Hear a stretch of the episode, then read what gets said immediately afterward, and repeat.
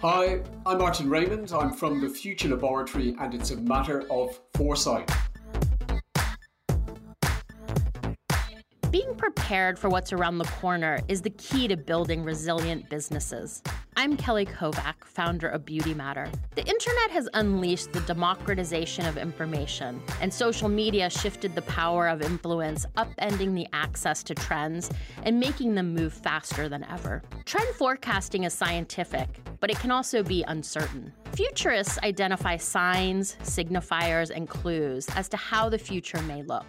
Martin Raymond, co founder of the Future Laboratory, is a world renowned thinker whose ideas challenge the status quo and shed light upon emerging behaviors that drive seismic shifts for brands and consumers alike. So, Martin, thank you so much for joining us today. I am a huge fan of your work and the work of the Future Laboratory or Laboratory, as you pronounce it.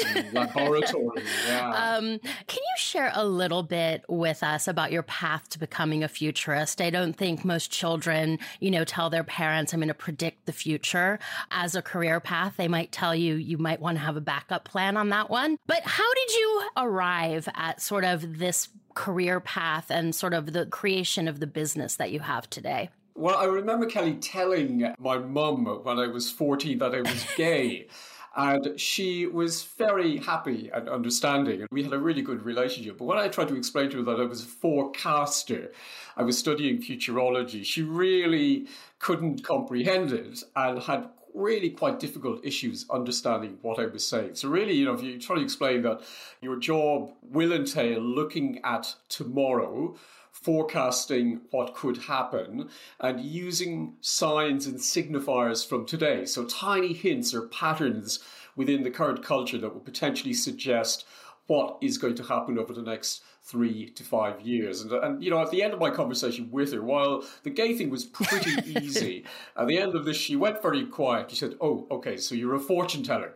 And where I come from in Ireland, as you could probably guess, fortune telling was still a fairly credible you know, kind of position or activity to do. So in that sense, she sort of half understood, but then believed that I was going to go about predicting people's future through the star signs or palm reading and things like that. And oddly, there are so many characteristics between somebody who is looking at tomorrow in that way, in a spiritual way, and somebody who's looking at tomorrow in the way that I think I would do it. You know, you apply more science to it, you are looking for patterns, you're looking for what I call lines of opportunity.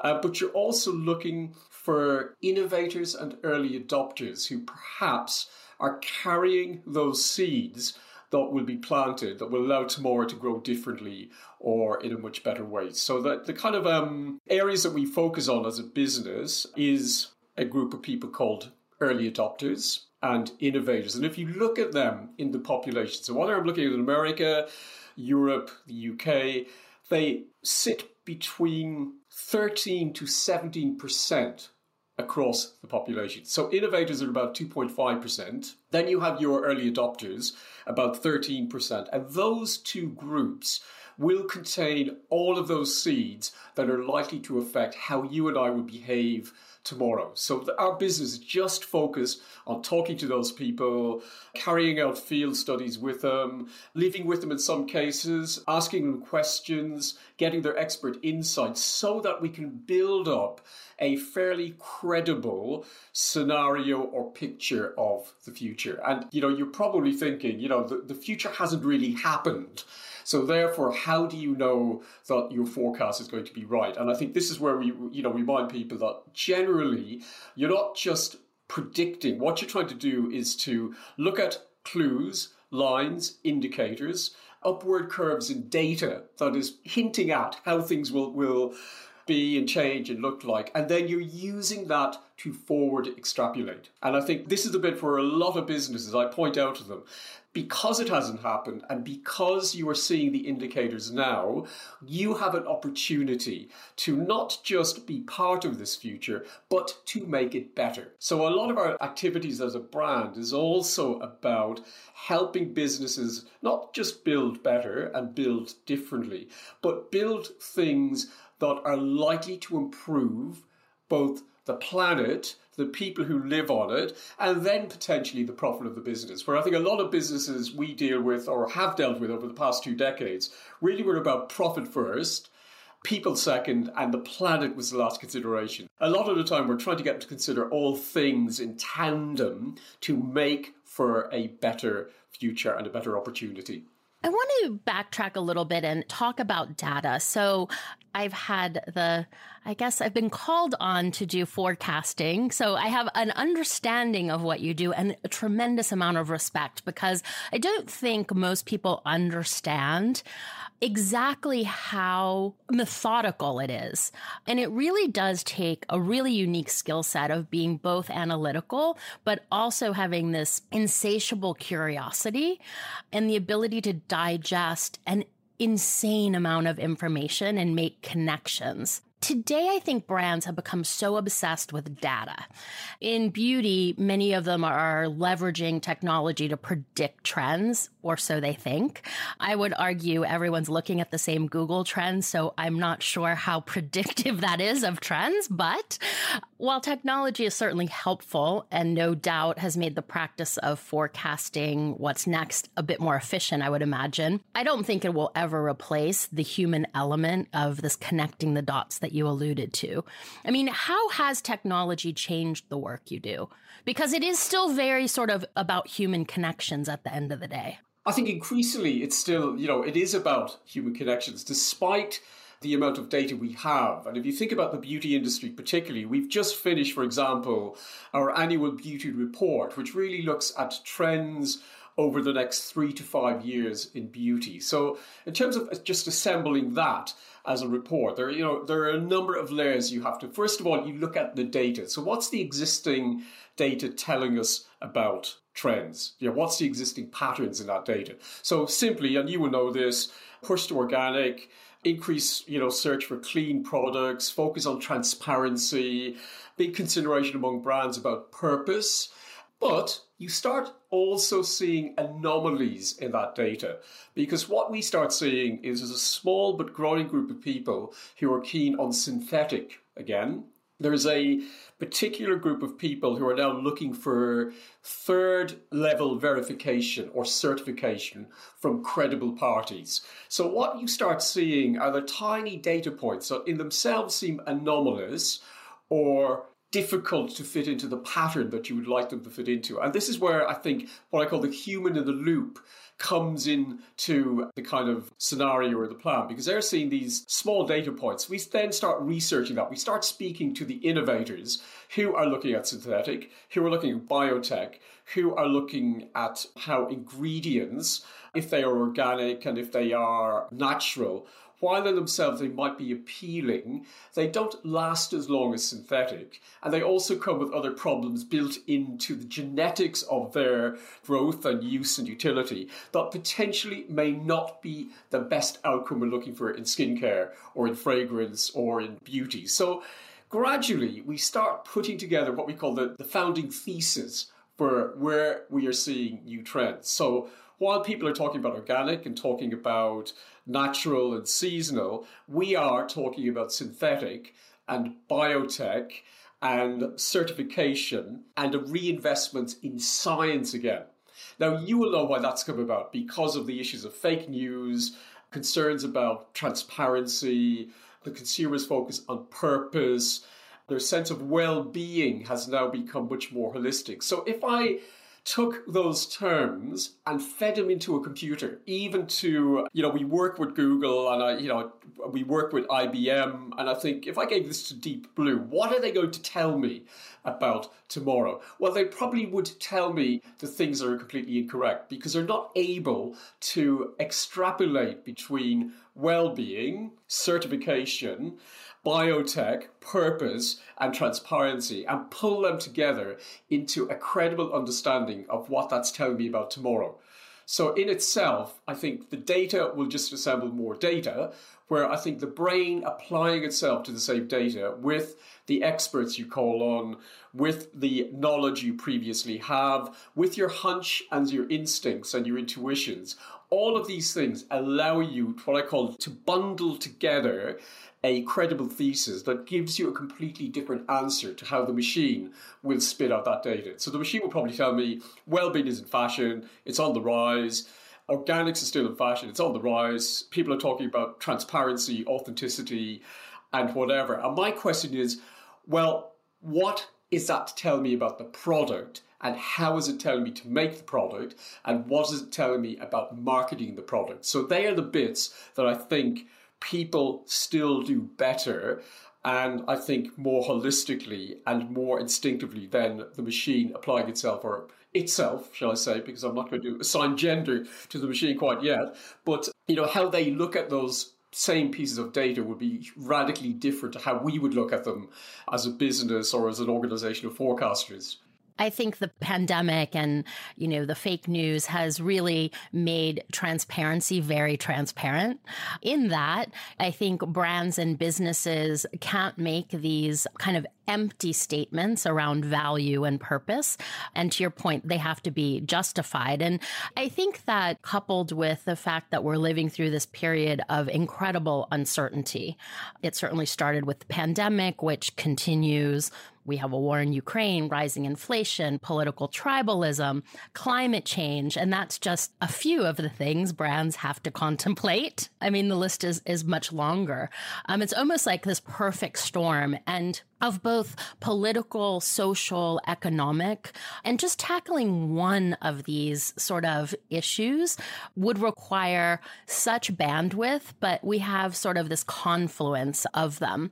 And it has also, I think the pandemic has accelerated everything but it's also in created this incredible, I think, era of innovation of people thinking about things totally different and brands and businesses being open to trying things that they may not have been two or three years ago.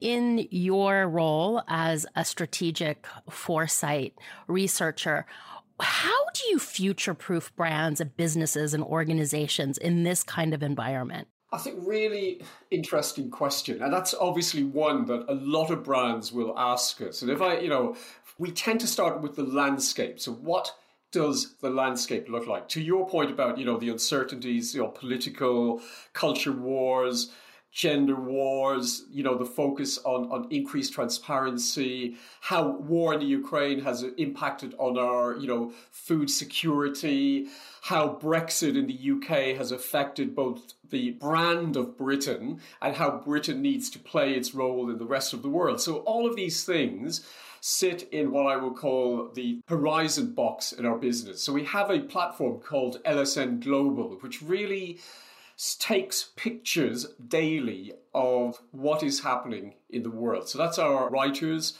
our researchers, our visualizers, our data analysts, all pulling in insights about what is changing in the world and then analyzing what those changes mean in generalist terms to sectors of markets. So when I say that, you think about we work in retail, in beauty, in hospitality, luxury, etc. So the first bit is capture the landscape. The second bit is to filter it through the sectors of market. The third bit, which is the, I think the point you're asking about, is then we apply the brand filter to it. So we're working with Unilever, you know, we're working with Google. Facebook, LVMH, and they ask a question what is the future of well being? Or what is the future of data privacy? Or what is the future of tribalism? Because that is a big question at the moment. What are these things? So that's when you apply the brand filter. So first of all, you're looking at what does the brand feel about these things or the businesses that you're dealing with, and then you're looking at what the consumer is thinking, and then you merge one into the other with the view that you're now giving the brand insights about how consumers relate to a topic or a market or a sector with the brand's filter sitting on top of it. So a simple illustration will be landscape at the moment about uncertainty, huge debates globally about luxury, about people being overly ostentatious in product purchase, the brands they wear, the labels they subscribe to, and also seeing luxury as something that was damaging the planet. And now are looking for brands that are both sustainable, holistic, and in some ways contribute to the betterment of the planet. So that's the landscape. LVMH have then launched a number of initiatives which are trying to, I suppose, create more constraints on their brands that produce anything that's damaging the planet because they see what the consumer is looking like and what they want. So we will then speak to the consumer and say, how could this brand be better? What should it look like? How should it behave? What are the kind of messages it should carry? And then we will work with the teams within LVMH to see are they following this pattern or protocol? Can they? And if they do, what are the implications for their business? So, what you're trying to do is all the time to create the opportunity out of an existing market by surveying what that market is looking for, rather than the brand producing something, then taking it to market and finding that it's spending a lot of money selling it in a way that people are A, not keen to buy into, or B, are not convinced of the brand it's doing its best for the planet. There are obviously big brands that leverage your insight to help them work through this. But is there also an argument for having this skill set internally? Also, because things happen so quickly. Forecasting requires a unique skill set, which we spoke about, but there's also a business structure of doing the work that can be learned. And you have recently launched Strategic Foresight Masterclass series in tandem with a book, The Trend Forecaster's Handbook. So with that, I assume that you believe also that the skill set to be can be learned to a certain extent. So, how important is it for brands to have an internal strategic foresight team to kind of keep up with this pace of change? I mean, look, I, I, think if we were asking or talking about this 20 years ago, we set the business up in 2001. And, uh, you know, strangely and, and prophetically enough, we did it in September 2001. So, not a great time to set up a business. But it was a great reminder that, and, I remember the quote from the Congressional Oversight Committee paper, and it said, you know, 9 11 didn't happen because of terrorism in itself. It happened because of a failure of the imagination. We couldn't imagine such a terrible thing happening. And this reminded me that as brands and businesses, you know, we really have to understand that part of the job of the, the senior leadership team in any business is to try to anticipate the unimaginable because in some ways it is the unimaginable that inevitably happens. And it is a thing that changes the paradigm of tomorrow. So first of all you open yourself you know to that black swan moment that moment when something so uh, unique and so anomalous appears on the horizon that we go wow we can't cope with that. But that should be your default standard in a business. You should be looking for that. So how do you teach your team how to do that and really the, the masterclass series came about and the book having spoken to a lot of CEOs in the US, the UK, and Europe, and a lot of senior leadership teams, where many of them were still seeing forecasting as an almost voodoo science. They weren't seeing it as a legitimate. That you rolled it out the beginning every January, dusted off the crystal ball, and exactly, and you just did it. Like you know, it's probably a bit like my mum, where she, you know, you believe that this sort of thing really wasn't something that we bring into the boardroom. So my first thing was to assemble a toolbox of all of the processes techniques and tools that you could use as a strategic foresight researcher and that would include everything from you know use of data data mining data visualization field study research setting up you know what we call a futures 1000 expert panel so speaking to the innovators and the early adopters at source using ethnographic research techniques using where you will have what we call closed star chambers where you're interviewing people in isolation about a change or an anomalous shift, and then you're looking at how the wider community is seeing that in relation to their lives. So, what I'm looking for is the gap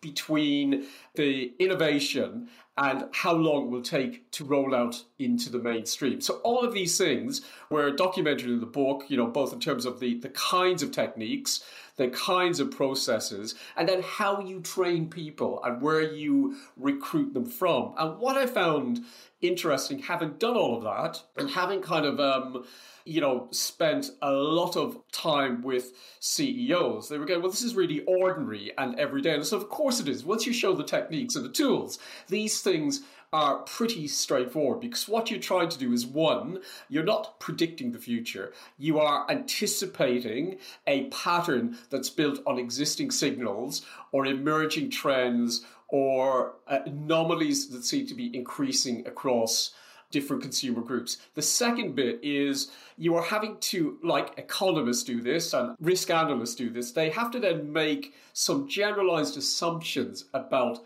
the particular run of the data. So the data is pointing there's more sales of organic beauty products. There's an increase in clean beauty products, and there's a growing concern among consumers about using products that are damaging to the planet. So what you're seeing are data points that are potentially pointing to a trend that you will then categorize and call trend X. And that's when, that's the point when a business can use that insight to better plan or better understand or better judge the kind of product they should be creating, one, how that should be marketed, two, and potentially what gaps it's showing up in the market that allows them, for example, to create something that the market hasn't really considered before. So the, the techniques, once you learn them, seem standard, but it does involve parts which I think, again, businesses are not very good at doing. So, for example, when do you trust intuition?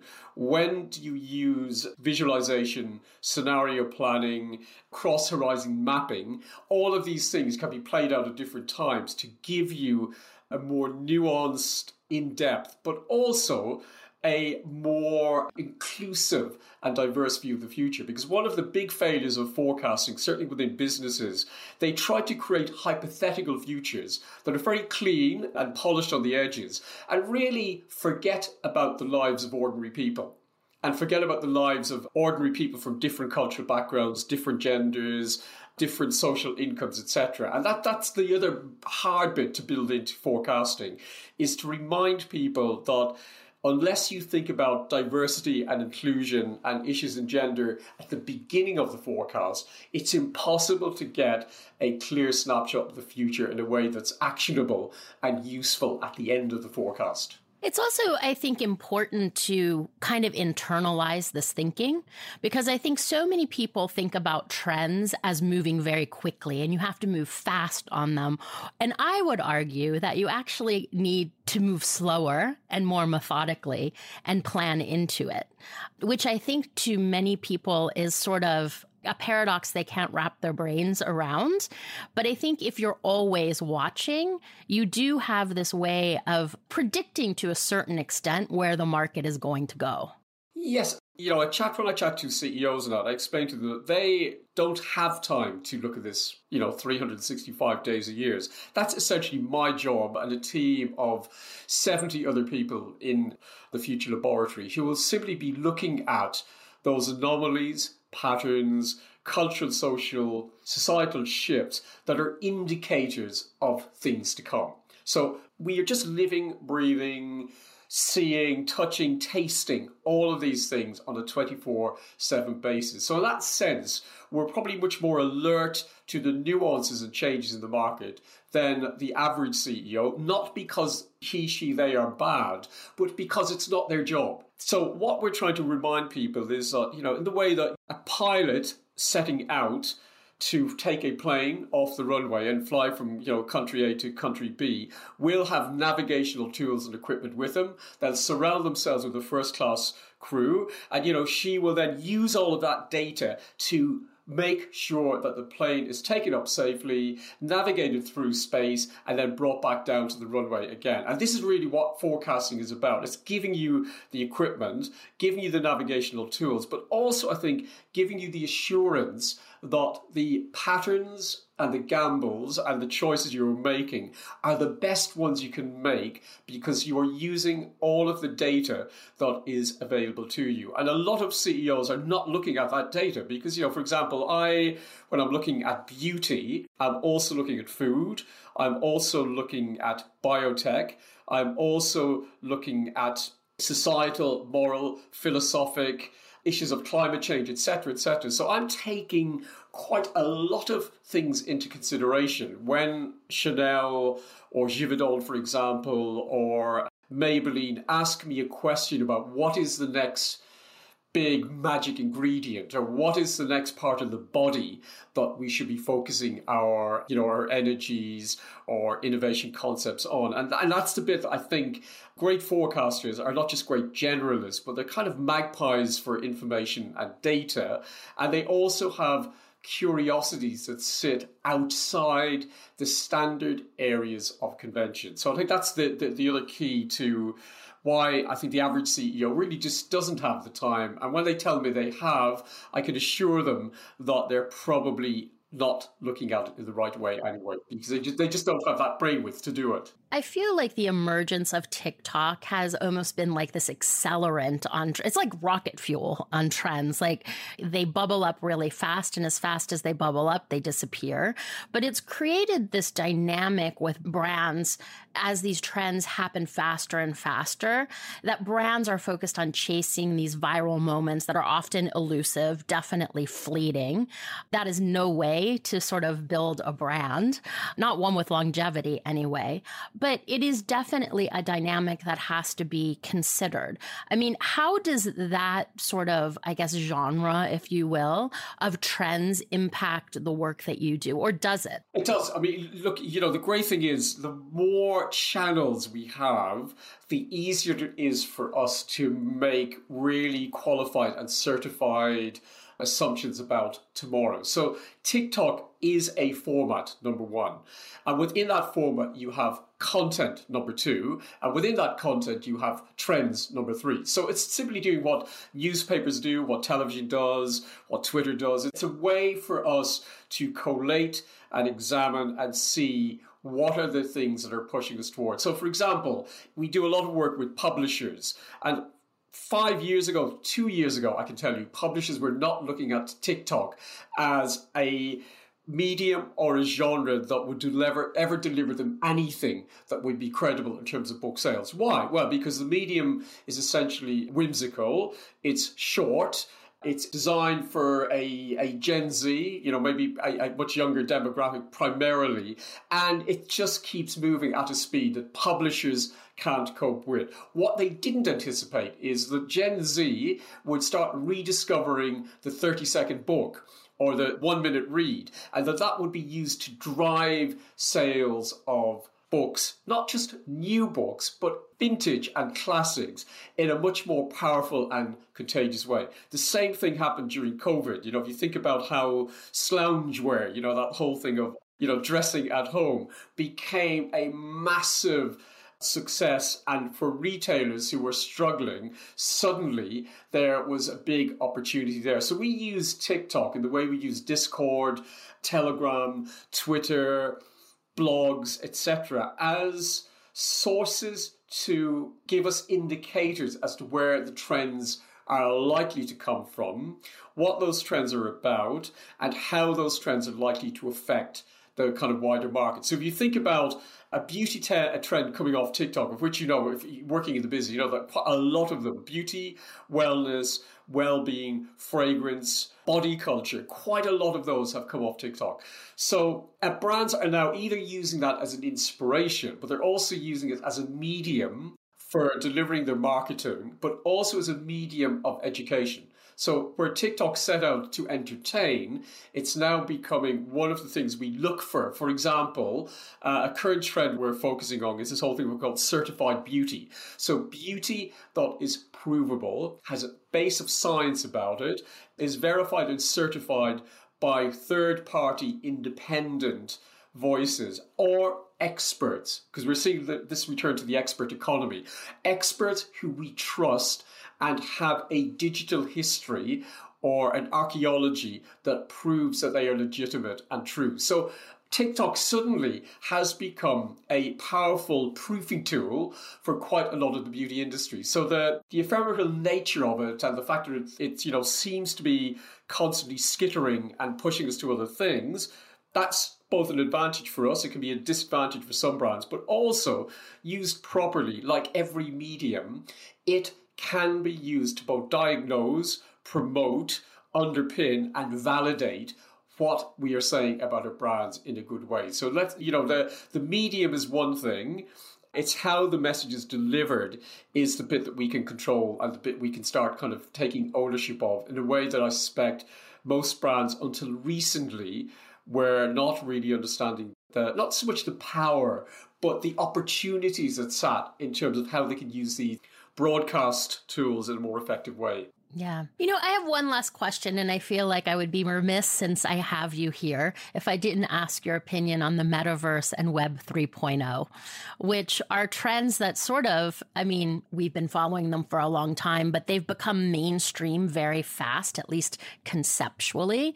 And I think the metaverse specifically, you have brands that have either just, they dove in with both feet, and then you have others who are watching, but focused on sort of running their business in the real world. I'm so curious about your opinions about sort of these emerging, I guess, trends, or they're not even trends. It, it is, they're new. I, don't even know. How do you describe, how would you describe them?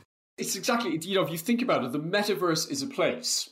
And it's like every place is, you know, it, has, will have its, its good, bad, and indifferent in it. And I think, you know, our understanding currently, or rather when we're working with clients who say, look, first of all, what is the metaverse? And we go, well, it's a, it's a you know, a simple alternative 3D universe that you access using digital interfaces. So whether it's it's you know the Oculus Rift or equivalent, and there we go. And then what? Well, my question is, once you're there, what are you planning to do there? You know, how are you planning to engage? What's your position? What's your mission? Kind of what's your philosophy? And either I think people are seeing it as I must be there without really understanding why must be there. And also when they go there, they tend to build places. And I go, but the problem is the majority of people who are in the metaverse currently are either in things like Call of Duty, they're on Roblox or equivalent, and therefore you need to be with those brands. So you need to be partnering with brands who are already effective and familiar to users in the universe, one.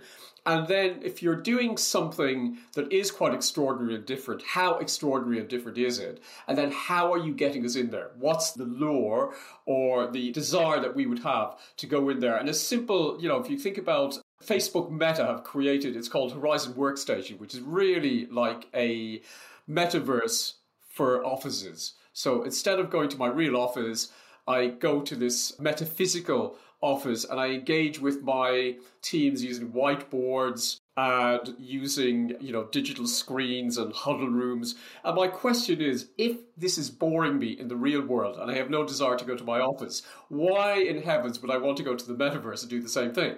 So again, I think a lot of brands really need to think about what it is they're trying to do there and why would I want to go there when in fact all things being equal and given you know the way COVID levels are dropping, despite our great thing that we'd never return to the office, a lot of people are going back for those cultural moments, for the creativity moments, for the conversational moments, and for those moments where we can commune and create community. So, again, I said if that works better online, we will do that. But I would put a bet on that faced with the, the way the world is changing, most people will want to go back face to face. So, the question we ask is, you know, why the metaverse? And if you're a brand entering it, isn't there an opportunity to make it a better verse? Because at the moment, if we're simply building a mirror image of how things look in this world, that's a pretty sad, miserable, dull, monochrome mirror image.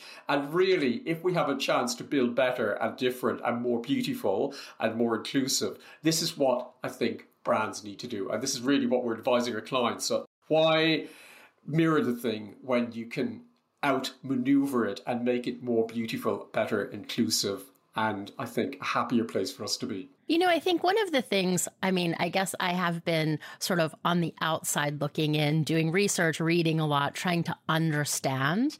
And I had someone who gave me a tour of the metaverse. And the thing that I found so shocking, I was like, is this it really? Is that there really isn't an infrastructure there yet? And so I think we think of it as this very sort of futuristic kind of place or community where I was like, I feel like I'm on an Atari. Like it is very, kind of has this very, there's a slowness to it that I didn't expect. Look, it's a number of things. You're right. It's we expect it to be like Star Trek Discovery, yes. like the holodecks. And what we find it is like Atari, or it's like you know worse. It's like the Jetsons. Do you remember the the yes. um, the kind of that cart, you know, the cartoon family of the future? And more, I think, annoyingly, is the stereotypes and tropes that have been created. So women look ultra feminine, men look ultra strong, superior, butch you know, if you're looking for variation in skin color, it's done as a shading process. If you're looking for how other genders are represented, they look, you know, if you're looking at a trans person, they tend to look neutral as opposed to looking like themselves. So I think the big issues we have also is that the biases that we have built into our own world and are now trying to confront, you know, through me Too, you know, Black Lives Matter, debates about trans, you know, about kind of equal rights. We are facing them and now having to cope with them. And, you know, that's what a lot of the culture and gender wars are about. But what we've cleverly done, we've allowed a small superior minority, generally men, I have to say, if you look at the people who own this real estate in the metaverse, to creep in there, to get away with it in this world and go into the next and still build the same stereotypes. So I, I just say to brands, again, you risk being at the wrong side of history and at the wrong side of things if you enter this world and allow other people who have got the firepower but don't have the I think the thinking power and the imaginative power to make the changes that we should be making because if I step into the metaverse I can choose my gender I can choose my color. I can choose the kind of social nuances that I want to promote and project about myself. And I said, in some ways, it's giving us an opportunity to make right all of the things we're getting wrong here. And yet we still end up with, and I'm thinking about the Horizons workstation where the men look like kind of men from the 50s, you know, the kind of the Y shape, big shoulders, narrow waist. The women look buxom. The hairstyles look stereotypical. If we put them on Barbie dolls today, we would be complaining that they look offensive and sexist. And yet, here I go into the world of the future, and wow, look at that. It's almost as if the 20th century or the 21st century hasn't really happened in terms of, you know, our debates about gender and politics and, and social nonconformity. So we just have to watch it because I do think a lot of brands are going in there and they're not really asking those big, difficult questions about cultural representation and what it should look like. And I think the good ones, and there's a lot of brands, you know, I'm thinking about who are doing it, and we, we provoke them into doing it because we say this is what you have to think about. And also access, you know, give more access to women, give more access to people of minority background, the more access you grant and the more you make the technology available to others, the better this thing can look for all of us. But you'll probably know this fact, but Accenture purchased 60,000 Oculus Quest headsets for their teams. And I was thinking, oh my God, we now have the metaverse full of 60,000 people from Accenture. I mean, my gosh, in itself, that's a reason for never going there. I feel a bit more optimistic about Web 3.0, at least conceptually, because I feel like the the sentiments about Web 3.0 brands need to be thinking about the inclusion, the community, but it does have a bit of that metaverse where you know it's being built by a lot of people who made a lot of money during Web 2.0 and somehow found religion. I guess I don't know. Um, but I do think Web 3.0 is here and is, I would say, sort of more important in sort of the short term for brands. What is your thinking on that? I think, as we understand it, the theory of it is it's more decentralized.